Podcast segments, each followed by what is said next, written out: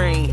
Welcome into his frequency, enter at your own risk. Come be at peace with me, Baxter Hall, where we rise and don't fall.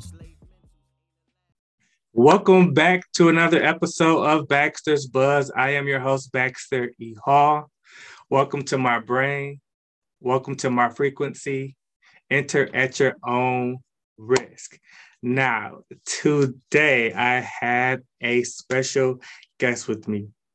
Um, she is an actor, a writer, an entrepreneur, a coach, and all sorts of other amazing things uh, that we're going to learn about today. I have Tia DeShazer, DeShazer with me. I'm sorry. That's perfect. Tia DeShazer. DeShazer, yes. The way you said it is the way that my grandmother used to say it. She struggled with it, and it was her name forever. So, so it's Lord okay. Have mercy. Yeah. Way to start the podcast, Baxter. All right. So um, we go way back. Um, we went to school together, although we weren't incredibly close. You know, we caught up here recently and um, just started to learn more about what you were doing. And although I've been kind of seeing things from afar, I just think it's really amazing. Um, and I and I wanted to make sure that we had a conversation on the podcast and just kind of so I could learn more about you selfishly and also just kind of share um, with others some of the cool things that you're doing. So, yeah, I'm excited. Yeah. Um, so so from from afar, following you on social media, I know that you've been doing a lot of acting. Um, mm-hmm. Like, where did yeah. that acting bug come from? And like, what are you like? Yeah. How did how did all that get started?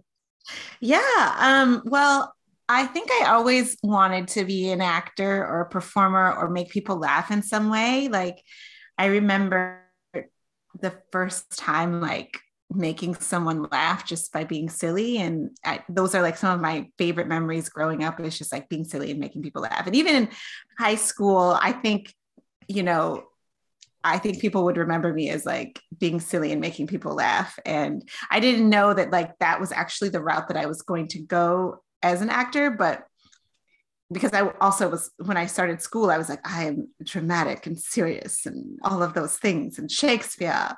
And then I was, but, but when I started writing, I was like, oh wait, funny, I'm funny. Oh, I'm funny. And I, and then when I started booking commercials, the most of the time I would book the funny commercials.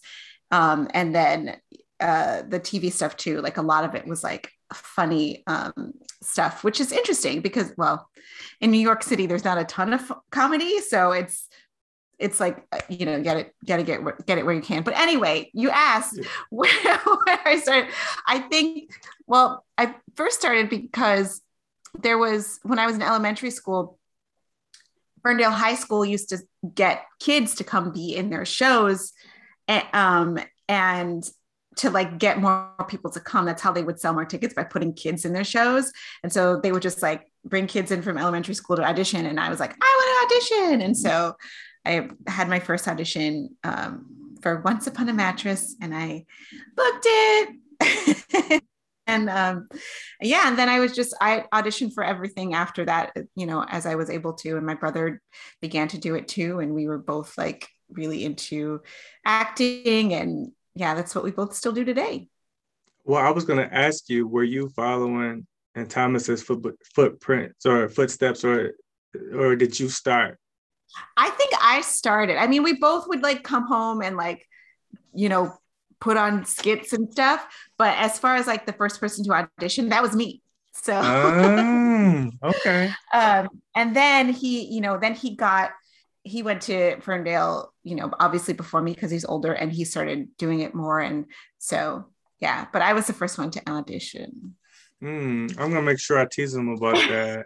he, might, he might have a different story, but I think I was. Yeah, we'll go with yours. We'll go okay. with yours.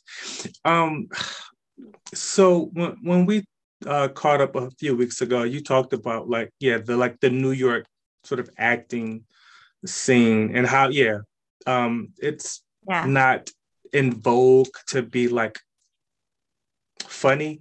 And then also yeah. like talk about some of the roles that you auditioned for, that you've been a part of, like in, in this sort of like Black woman like mm-hmm. yeah like cutout that they're trying to like fit everybody into. Totally. Yeah. There's um yeah so I guess uh having graduated uh you know with a degree in musical theater and then coming here, and even it's the same in Chicago too, just like I think theater altogether, and New York is a big theater city. Um, it's very like the roles for Black women are very serious. And then if you're in musical theater, if you are on stage and you're in a principal role, which I am, I'm a lead actor. I'm not really like an ensemble dancer or anything like that. Um, you're, you're usually going to have something really dramatic and serious happen to you. You're most likely going to die if you're a Black woman. You're most likely going to like be beaten up if you're not going to die if you're a Black woman on stage, which is like a terrible thing. But I got to see like after role after role that I played, the few lead roles for Black women on stage, um, you know, like, you know, Ragtime was like my dream role. She gets beat, she gets beaten up and killed, you know, in the first act. Um, I just wanted to sing the part. I didn't realize how traumatic it was being. Nobody really prepares you for the trauma either. Like that's another gap in learning. It's like, no one prepares you to deal with the trauma that you have to experience on stage. I digress. But um, there's, um, and then, you know, I played Felicia in Memphis. She gets beaten up at the end of the first act. Um, and then, you know, you go through like w- Once on This Island uh, is, you know, another one of the famous ones. She dies and turns into a tree. Uh, and even Color Purple, one of the more well-known ones, it's like, it's huge on abuse themes. And so um, I just started to think, you know, like there's not... My brother also was like one of the ones who was like, if I see you get beat up again on stage, I've just had enough. And yeah. I sort of realized, you know, that's true. Like, why are we always being beaten, beaten up? Why is it so okay to see Black women get beat up on stage? And we also just never see a white woman get beat up on stage. Like, I can't really name one off the top of my head where there's a white woman in a musical who's like, it's okay to see her get beaten up or she gets beaten up. Like, it just doesn't happen.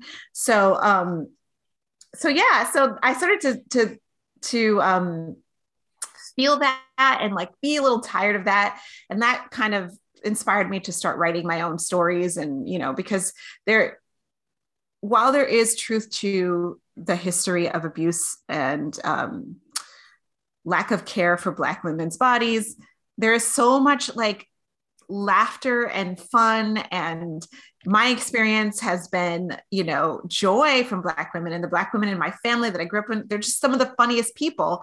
So once I started writing it, I really was wanting to write, you know, those kinds of stories where I, where you get to see Black women having fun and being funny, um, and, you know, being friends and loving each other and not dying and living yeah. lives and loving. Um, and so that's kind of what I focus on in my writing now too. Um, so you talked about, um, your brother sort of mentioning, making mention of, of like these roles. Was it something that you just couldn't see the forest, um, or was it yeah. something that you had noticed prior, and then and then he brought it up and you went, yeah, you know, I had been thinking about that? Or had you just been so like focused yeah. on auditioning and, you know, like getting roles? I think it's that. Yeah, I think it's like, you know, you graduate, all you want to do, you spent like four years grind, you know, like grinding this out, and all you want to do is like be on stage. All you want to do is be on stage. And that's, I didn't, you know, you're, you take what you're given when you're young. And I think it, we're also in a place, you know, in the early two thousands where like you weren't questioning as much as you're questioning now. And I envy some of these people coming out, and some of them that I coach that are like, you know, I coach them career-wise, and I'm like, I, I try to coach them to make decisions, you know, based on their values. And they're like, oh yeah. and, and to me, I wasn't thinking about that. I was just like, this is what we have. We have these roles, and I'm going to just play them all. You know, I'm going to do my best to play them all. And I wasn't thinking, you know, um, about just how unjust it is, how unjust that system is, and how um, there people weren't writing roles. And also like, there was a bit of naivety, like, oh, maybe, maybe the people, all of these white men who are writing these shows just haven't met the right Black person to Black women to inspire them to write, you know, I don't know. Like, I just wasn't thinking about, um, yeah, I just couldn't really see any other way. And then, you know, it wasn't until I, you know, the world changed too. And you start to ask, as the world is asking questions about race and inequality and the Me Too movement and all the movements that are the Black Lives Matter movement, you know, you start to ask questions too, like, hey, maybe I can ask for more. And then, you know, sometimes there wasn't one of the big, one of the biggest turning points. I was understudying this role that's traditionally a white woman plays this role.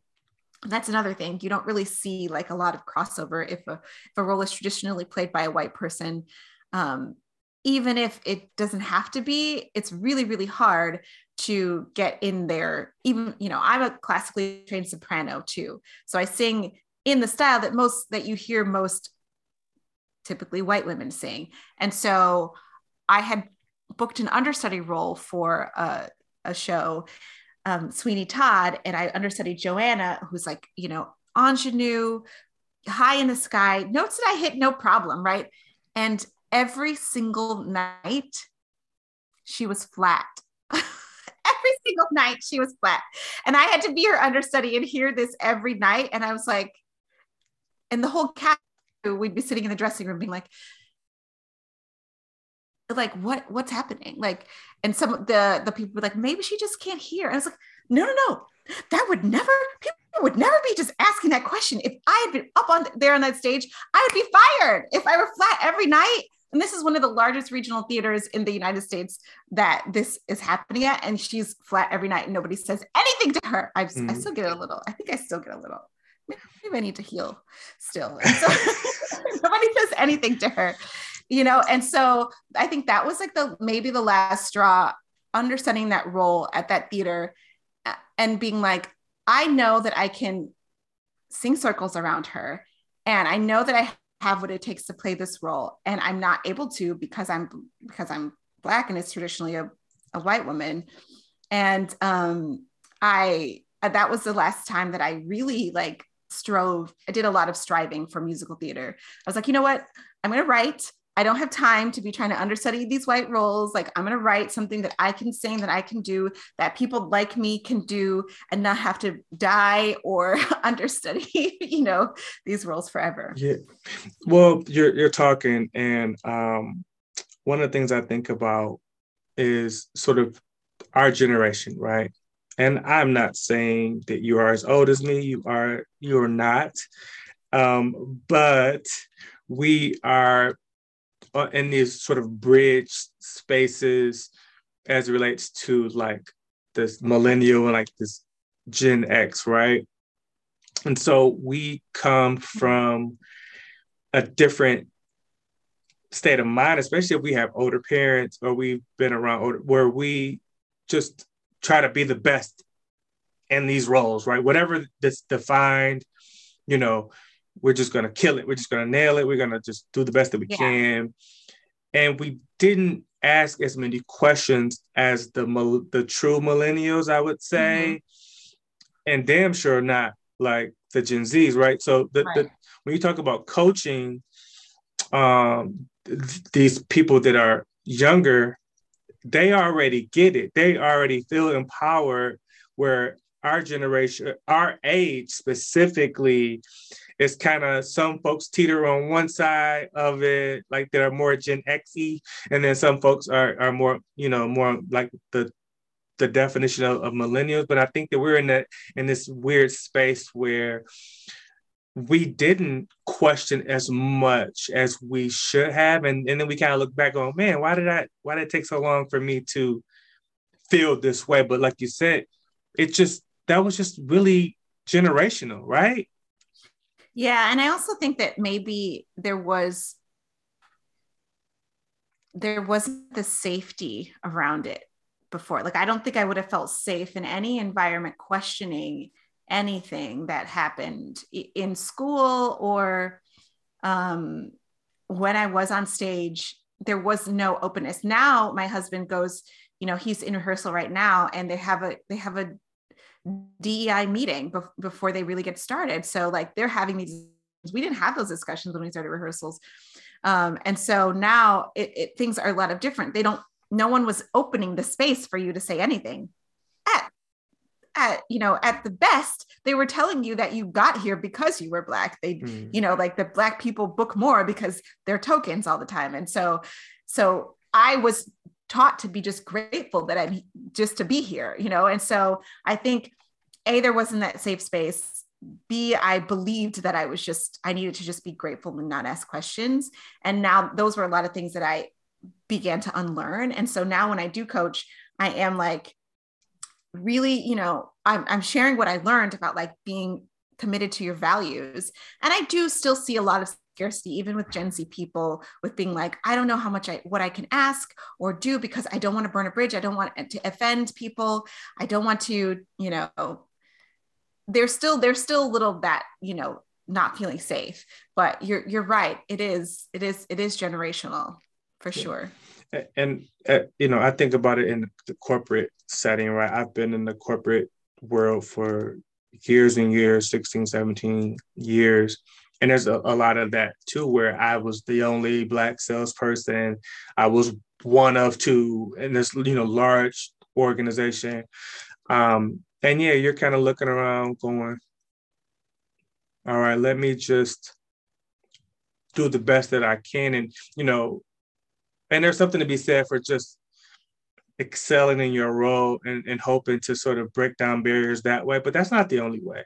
And and I, I love the fact that there's, you know, uh, it's funny that in, in the performing arts, there's like this parallel of just just the the world in general. Corporate America is seeing it. Socially, we see a lot of it. It's just these conversations are more prevalent. And so people are are more empowered to ask those questions. And, uh, you know, obviously it's all for the better. Yeah. It's all yeah. It's all, it's, there's, a, there's big changes. I don't think it's fast enough, but now I'm like faster. Yeah. Before I was like, oh, everything's fine. Now I'm like, what?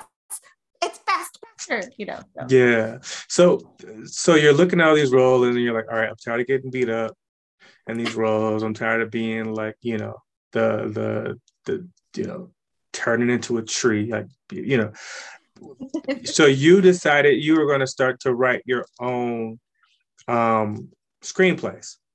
And mm-hmm. are most of these like musicals or just, uh, or what do they call a standard, a standard, like, yeah, I haven't written a screenplay yet, but okay. I've written, I write musicals, I write musical theater. Um, so, you know, musicals made for the stage. So, um, yeah, that's, so basically I write the lyrics and the words. So I write the libretto. So all, every, every word that they say, I, I've written it. So I don't write the music. I do work, collaborate with the composer for the music, but I do a lot of like from conception to, you know, whatever, everything. I write all the words. Yeah. The, that, see, that's a completely different skill set, right? Yeah. I, and I actually went to, went through a program for it too, um, called B M I. It's a, uh, yeah, it's a program for a musical theater workshop where they, you know, teach you how to do it um, as in their, in their standards, uh, up to their standards. And um, it's, they, they teach you how to do that. And then they, you know, pair you with the composer that you work with well. And that's how I met my composer there.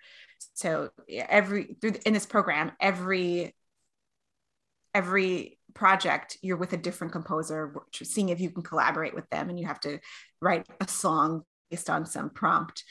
And so it's, it, that was a, you know, the experience I went to, to learn how to collaborate, to learn how to write lyrics. Um, and within musical theater, it's very technical because, you know, it's not, it can't be as free as pop music, although I love pop music, but in musical theater, you do have to have tech, a certain technique because, um, pop music is made to be listened to over and over and over and over again, right? You listen to a song and you listen to it again and again. Whereas musicals, you're telling a story and the person has to understand it the first time they hear the song. Like, you have to understand everything that happens. So that's why they encourage you to write in perfect rhymes. It's why they um, encourage you to have everything scanned correctly so that it falls easily on your ear, so that you don't have to be like, what, what happened? I can't hear, I can't hear them. You know, as we do sometimes if when we're listening to Ariana Grande, that's a different kind of experience. Yeah. Yeah. Shout out to Ariana Grande. Um, yeah. I, So my natural question, just being, um, just being a fan of music, like, has it inspired you to do any pop music or start to write um, anything oh, aside yeah. from? Yeah. Yeah. I mean, I love pop music so much. Um, and I did when I was, I wrote a bunch of like really moody songs when I was pregnant that are probably going to be like, if I ever have a pop album, it'll be like Solange, you know, themed style, like moodiness, but, um, but yeah, no, I haven't. And then I do want to write music sometime. I just have to, you know, dive into that. But right now I feel like my brain works really well being, you know, solely the word conception, the word person. Yeah. Um, and collaborating. So there's a lot of people that are writing, ma'am, but there aren't a lot of people that are experiencing some of the success that you are, are having, right? Um, you have a couple different projects that are upcoming. You want to talk about those? Yeah, so I have a children's musical that's um, pretty much complete. It'll be up in New York City uh, in the fall of twenty twenty-three. It's called The Hula Hoopin' Queen. And if you've read the book, it's a children's book, and it's an adaptation of that children's book. We made it an hour-long musical and added things, and it's fun. There's like a little rap in it. It's um, it's really like, it's set in Harlem, so the all of the music is like the different. It's it's multi. It's intergenerational, so all of the music is like uh, every generation. It's like, like there's like hip hop, there's like nineties R and B in it, and there's, you know, like seventies funk. So, um, so there, it's, it's really fun. It's about this girl who wants to be the best hula hooper on her block. That's just simply what it's about, but she can't because her grandmother's birthday, and she has to, you know, make her grandmother's birthday party. So that's what that's, that's coming out soon. And that's like my big debut. It'll be reviewed, reviewed by the New York Times and all of that. Um, and then I have a musical that I'm working on with the same composer called The Pact, and And uh, there's some exciting things happening that I can't talk about yet with that, but it's, um, yes, but, but um, that's, keep your ears open for The Pact. It's a friendship musical about three friends that come to New York um, uh, after having, not having seen each other. And it really is like, it explores like barriers to intimacy in friendships, and how like friendships grow and change, and how, you know, you you you might have some friends that you were like really good friends with, and now you you you reunite with them and you're like, wait a minute, are you like conservative now? Or like, what did you do? How did we, what happened here? Like, and um, so it kind of just explores that and asks the questions about like, uh, how do we remain friends through life's changes? Um, yeah. So that's the one thing. And then I have a song in a song cycle with some pretty big names right now. That's opening in March. Um, so I just have one song in there. It's called The Little Things Lost. And this, a song cycle is basically like a, sh- a musical that has songs that just stand alone. So it's not, there's no through line story. So, ev- so every, a lot of different composers and lyricists contributed to this song cycle, along with Stephen Schwartz, Schwartz who wrote Wicked. Um, and uh, Masi Asare, who has a show that's going up on Broadway called Paradise Square. So it's, so it's kind of cool, like, you know, in, you know, in the same song cycle as those people. It's coming up soon. That, I mean, that's amazing. Do, do you think that um, if you were, do you think the inequity that you were seeing, the, the lack of opportunities kind of sped up like your um, ventures into writing? I imagine you would yeah. have gotten there already, but. Um... Yeah, no, I mean, I really don't think that, I really was thinking about this the other day. because I, if I had come to New York City and like my husband did, like immediately get a Broadway show, he won't, he wouldn't say immediately, but you know, I did everything he did. I did everything right. I, you know, I worked my butt off. I learned different styles of singing. Um, because, you know, as a classically trained Black woman, that's not enough. You got to learn, you got to know how to belt and sing gospel, all of the things, and jazz and things. So I learned how to do all the things, and I still was, did not book a Broadway show. And I know for sure that if I had, I would have never started writing. Mm. So in a way, I'm like grateful that I never was like, oh yeah, let me, I, I booked this and now I'm content and I don't have to write, because writing has like opened up this, this whole new world for me where I can, I've discovered something too that I'm like good at, and like, I can influence other Black people getting jobs. You know, I can in, have a bigger influence than just like me getting that check every, that'd be a good check, but that yeah. check every, um, every week. So um, I know for sure that um, if I had had immediate success, if I didn't have the things, you know, stacked against me, then I wouldn't have started writing. I just wouldn't have. I never wow. really wanted to write. Well, know? I mean, that that's a very honest and objective like viewpoint. You know, some people may be like, no, no, no, I would have.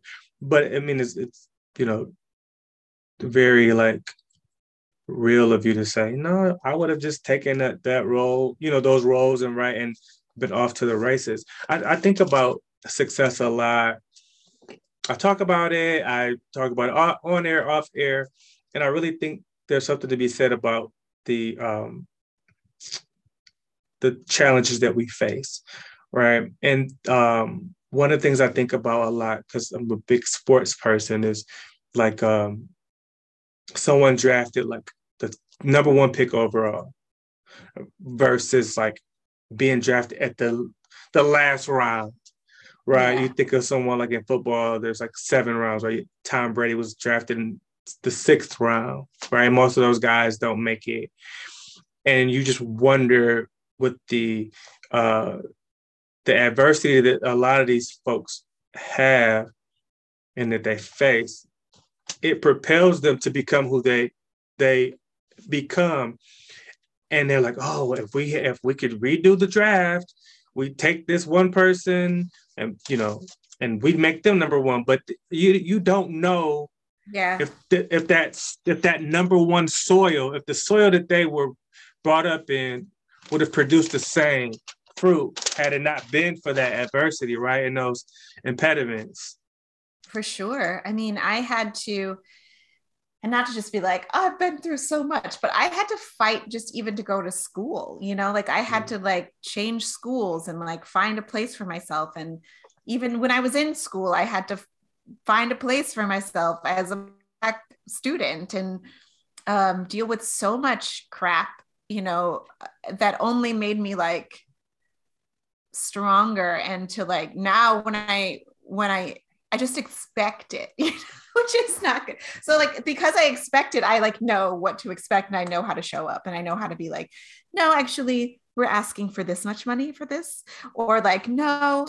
Um, um, yeah. And then I had, you know, I have my, my, uh, my boundaries too. Like, you know, if I'm working for a predominantly white uh, institution or I have a commission from them, then I have certain asks. I have certain things that I ask for and certain, you know, things that I won't do or talk about, you know?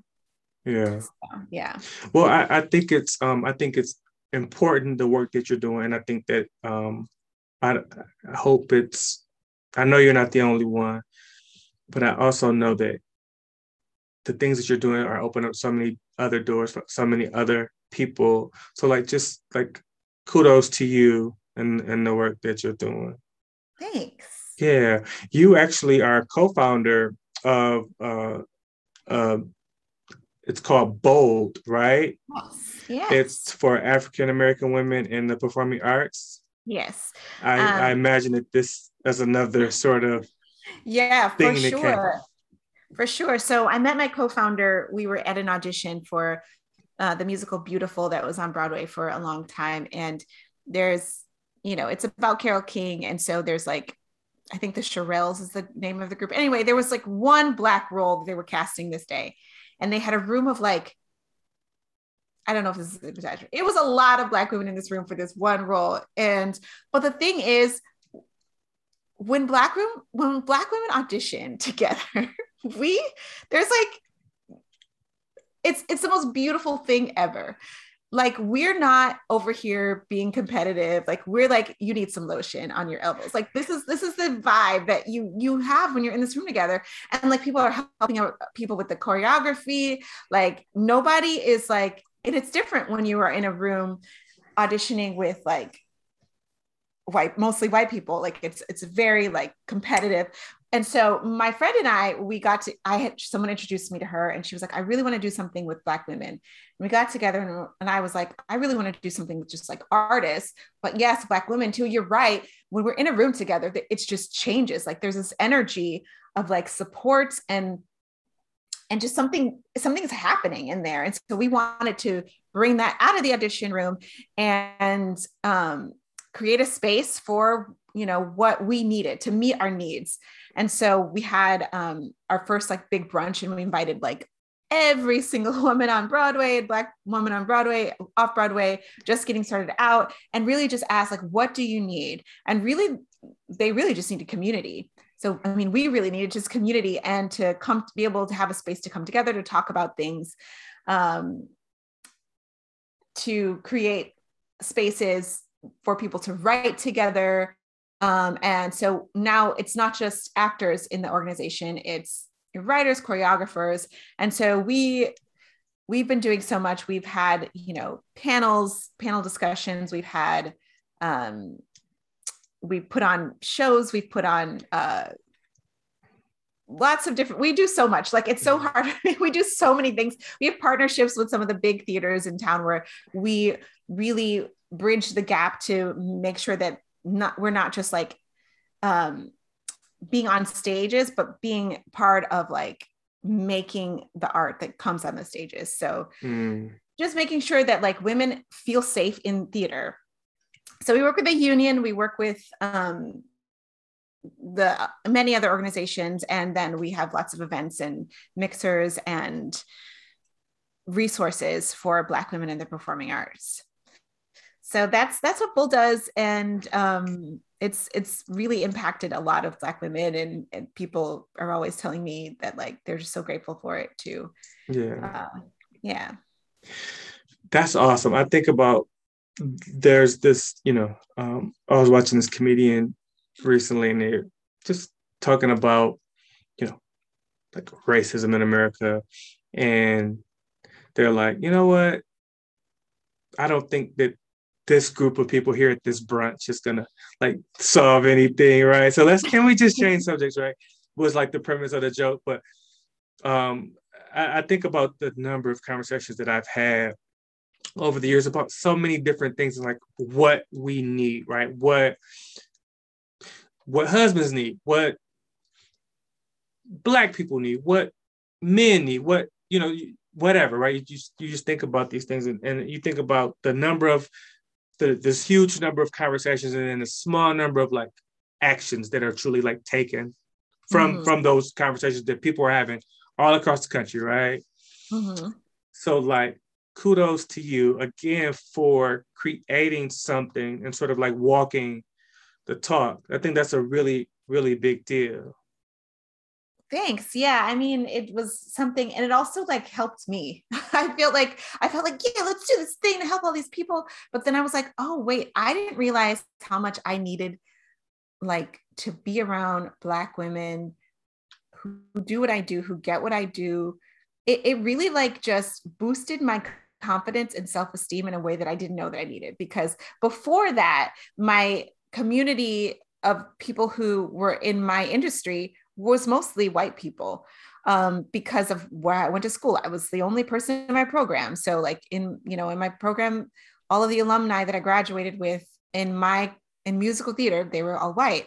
And so I didn't have, and then when I came here, didn't really have the um, community. And so I didn't know that I needed it And when I got it, I was like, oh, wait, suddenly I feel much better. Like walking in the room with natural hair and like walking in the room, you know, just me. I don't know. It just did something for me too, that I didn't expect it to do. Um, and then, you know, as creating that space as a writer too ha- really helped me, you know, find my voice because, you know, as I told you, that other program, as you might guess, is a predominantly white institution. And that's where I learned all of my technique and all of the good stuff that I appreciate. But I also like the storytelling aspect, which is very Black, you know, they, it doesn't, they don't get it, you know? So having a space to workshop my, my musicals where like, I don't have to explain like what it is to tie up your hair or like, you know, what, it, you know, just to explain things. Um, I don't have to do that. It, and sometimes explaining takes away from, from the writer's process of getting feedback. So, um, just going, having a safe space to share your ideas and know that the audience that you're writing for is going to also be giving you feedback is super important. Well, and th- there's there's an audience for it. Yeah. Right. Yes. The, the, the, that you know that there are people out there that will understand this this reference, that will understand this subtlety, that will understand this undertone without having to spell it out. Um, I, I'm sure it's like, yeah, it's a big for sure. Thing. There's a, um, this one woman who was, uh, who was a part of our writing workshop right before the pandemic. She has a show that's actually about the Flint water crisis. Um, and it's, it was at the Public, which is a, a really great theater. And when she, she brought some of her work into our workshop and she, you know, a few years ago before it even went up. And she was like, you know, because like Black moms, we don't, apo- they don't apologize. They just say, run to the store with me. And so like, you don't, you, you know, like, you don't, you just get it, you know? So things like that, where like you, you, you're in a safe sp- space and things like that to share are, are just like, you just get it. So. Yeah. Yeah. I, one of the things that stood out and one, and, and, as we sort of wrap up, I want to talk about um, the, the coaching that you're you're doing. But there's just, it's, it's like the parallels. Like I said, I'm a big sports fan and I look at things that way and I've lived and operated in corporate America. And I hear, you know, obviously I'm a somewhat pop culture, you know, so I'm following actors and, and you guys is sort of, uh journeys as well. It's just it's just society, right? And it's mm-hmm. and it's it's the same themes yeah. in every aspect of society. It's not exclusive to one, right. yeah, like one little sliver. It's like and, it all has the I, same theme. Totally. And I think that I was a little naive to that because it's like I am going into the arts, which is supposed to be this like progressive liberal industry.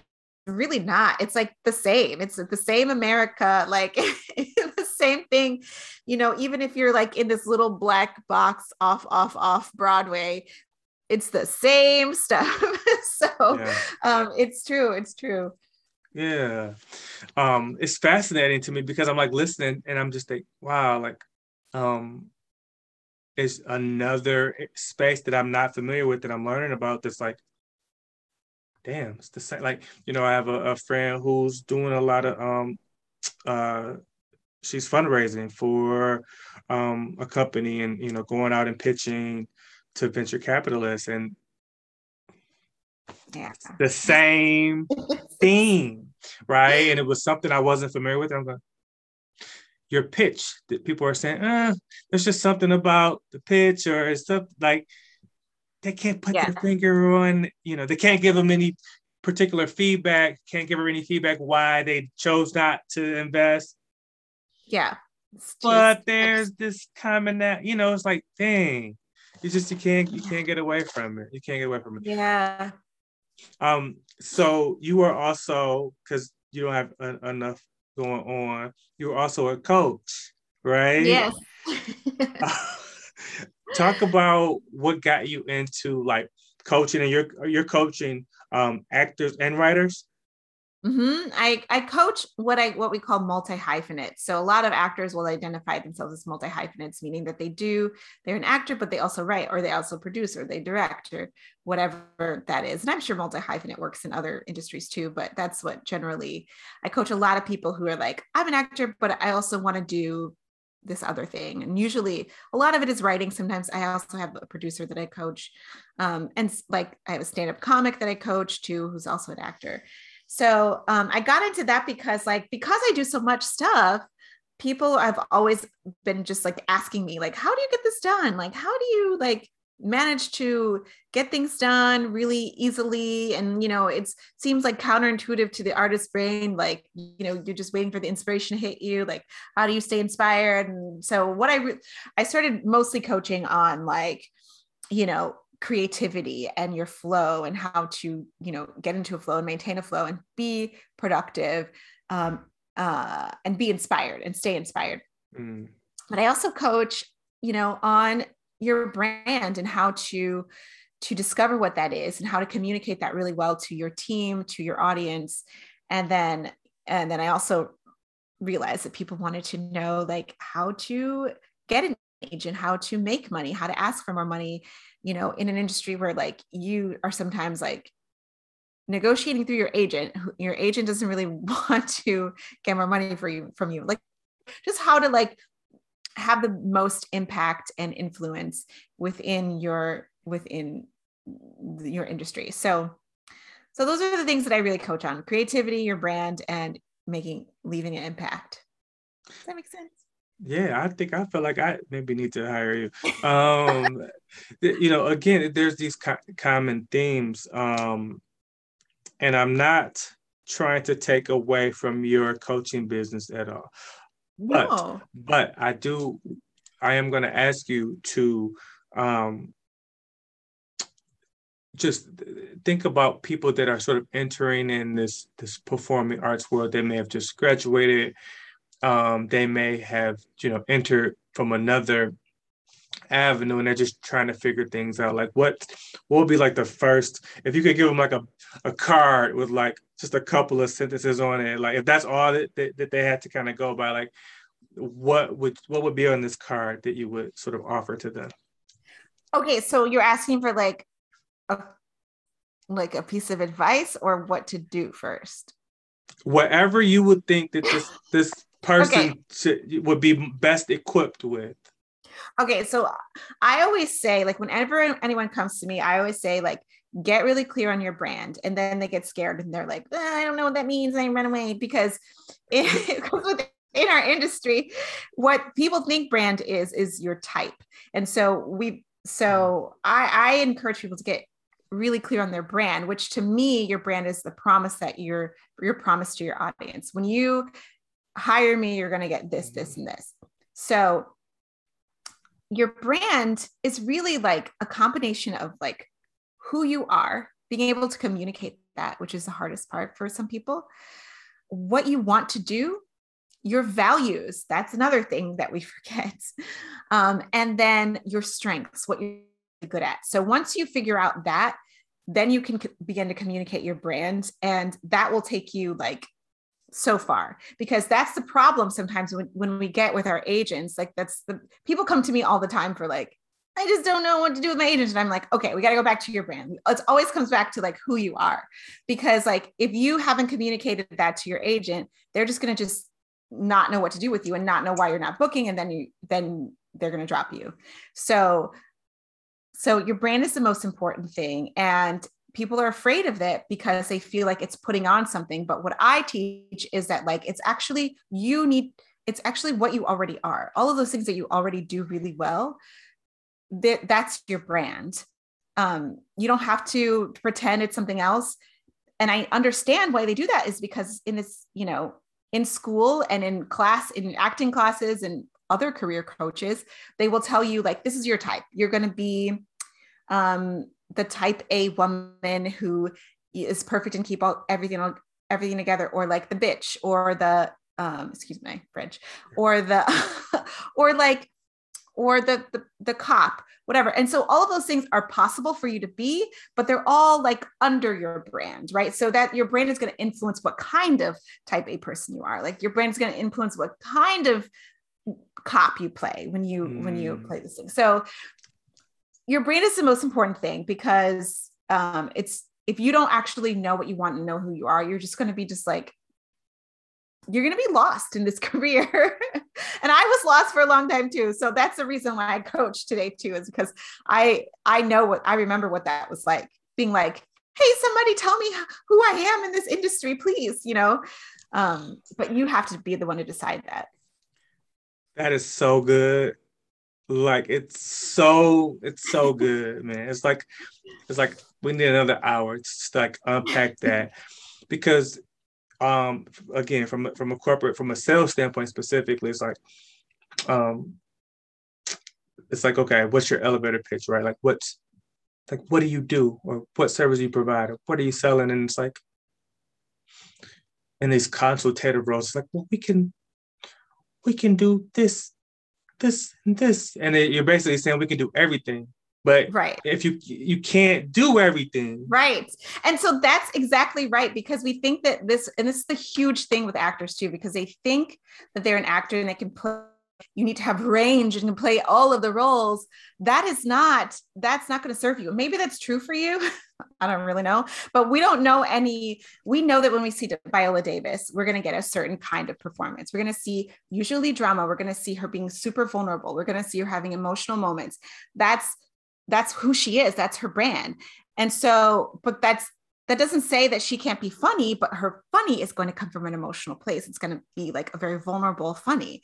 Um, and so I think people get really like scared about like wanting to do all the things, but the more you narrow in and ex- explain to people what that is, like the better they're going to understand you and know what to do with you. And you're saying the same thing with like corporate America. It's like, people just need to know what you do really well, you know, right. And they don't want to know that you can do fifty million things. They're, they want to know that you can do this one thing really, really well.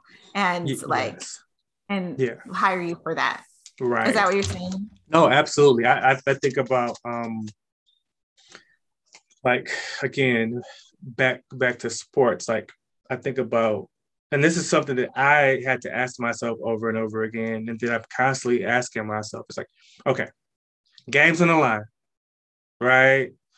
There's ten seconds left on the clock. You got the ball. What is your bread and butter? What is the one thing that you can hang your hat on, that you're willing to bet that you're gonna you're gonna win this game with, or you're willing to lose this game with? Mm-hmm. Right? What's the one thing or one yeah. skill that you yeah. feel like you can sort of hang your hat on? And I think that if you can figure that piece out, which ain't always easy, right? But if you can figure that out, then you may you you're not really narrowing your options, but you're really narrowing, like you're really putting more energy into like the right area. Yeah, for sure. Yeah. For sure. And then it's like, it's okay to also do the thing that's really easy for you too, like to, to own that, you know. For me, like I always say, like my brand is like the type A, like little bit neurotic, like woman who has like a million different things and is keeping them all together. But maybe she has like a really messy closet, you know, there's that nuance too. So like, that's, that's what I consider to be like my brand. And so that means I can play, it gives you so much range, but everything is going to come from that. Um, and yeah. And then you, you want to know what you can do at the top of, you know, at the drop of a hat when needed, you know, and that's only going to make you stronger. Even if it's like comes easy to you, it's like, that's important. People need that, you know? Yeah. And, and, and the, the strength and the confidence to say, no, thank you. Not a good fit. Yes. Not yes. Absolutely. Oh my gosh.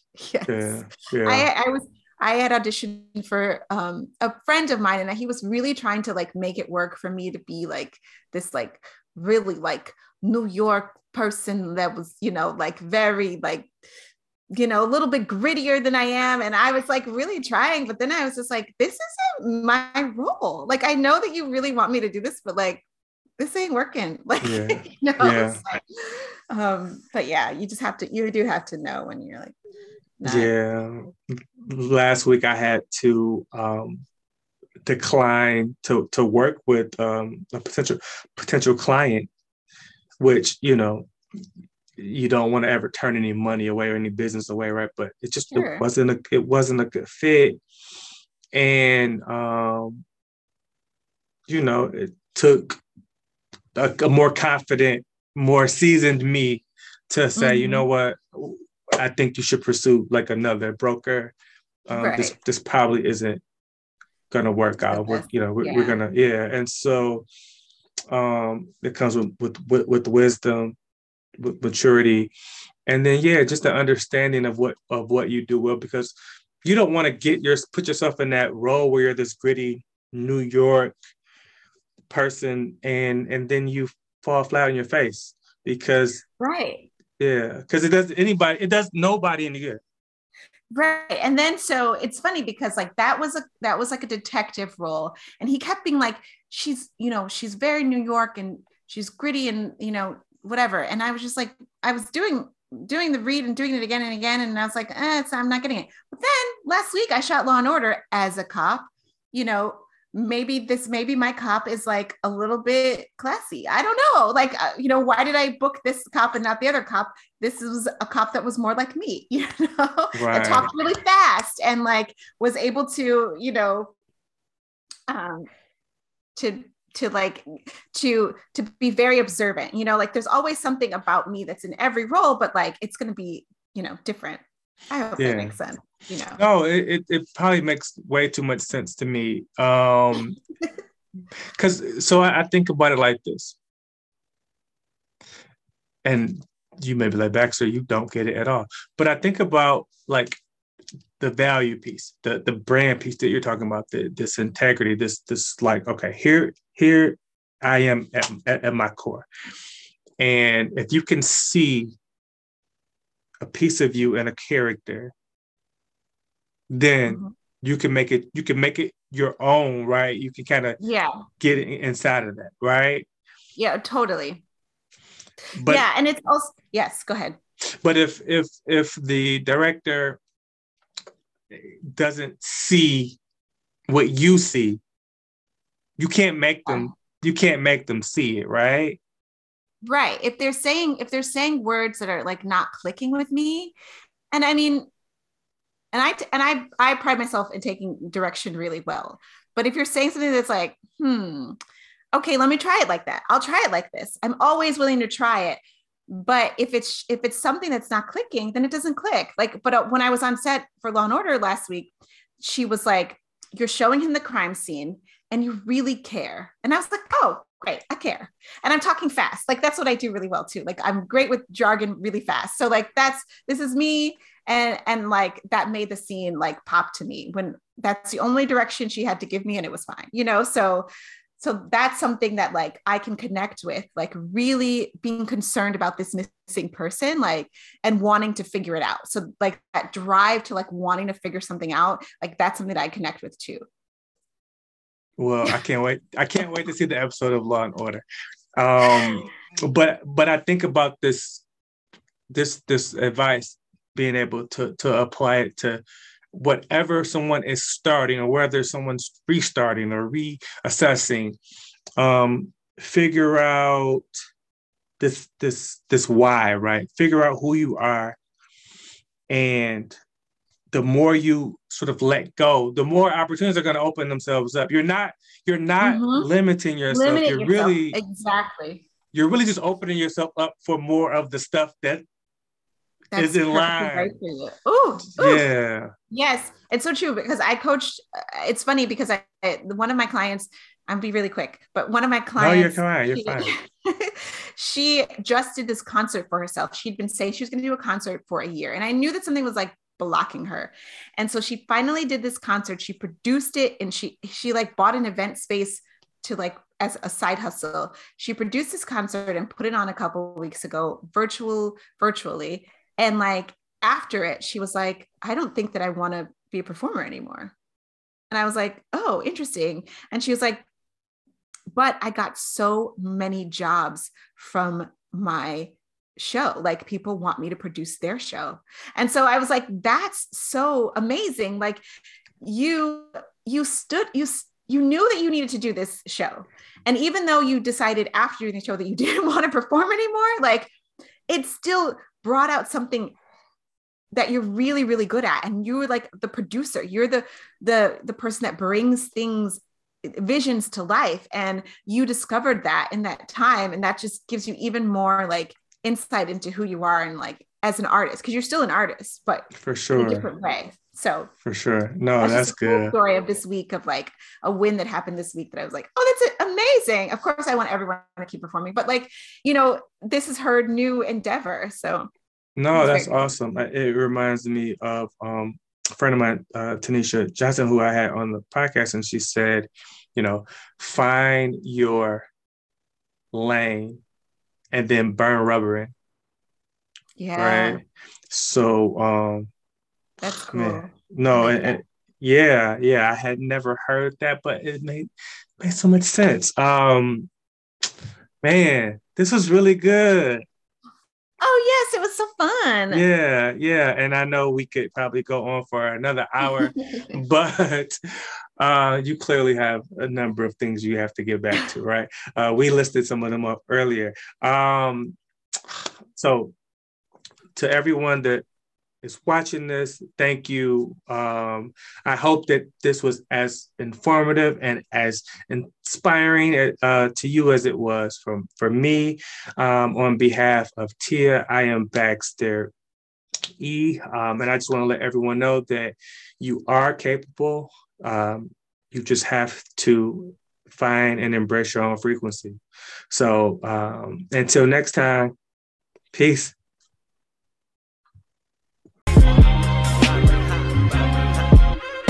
Welcome into his brain, welcome into his frequency, enter at your own risk, come be at peace with me, Baxter Hall, where we rise and don't fall.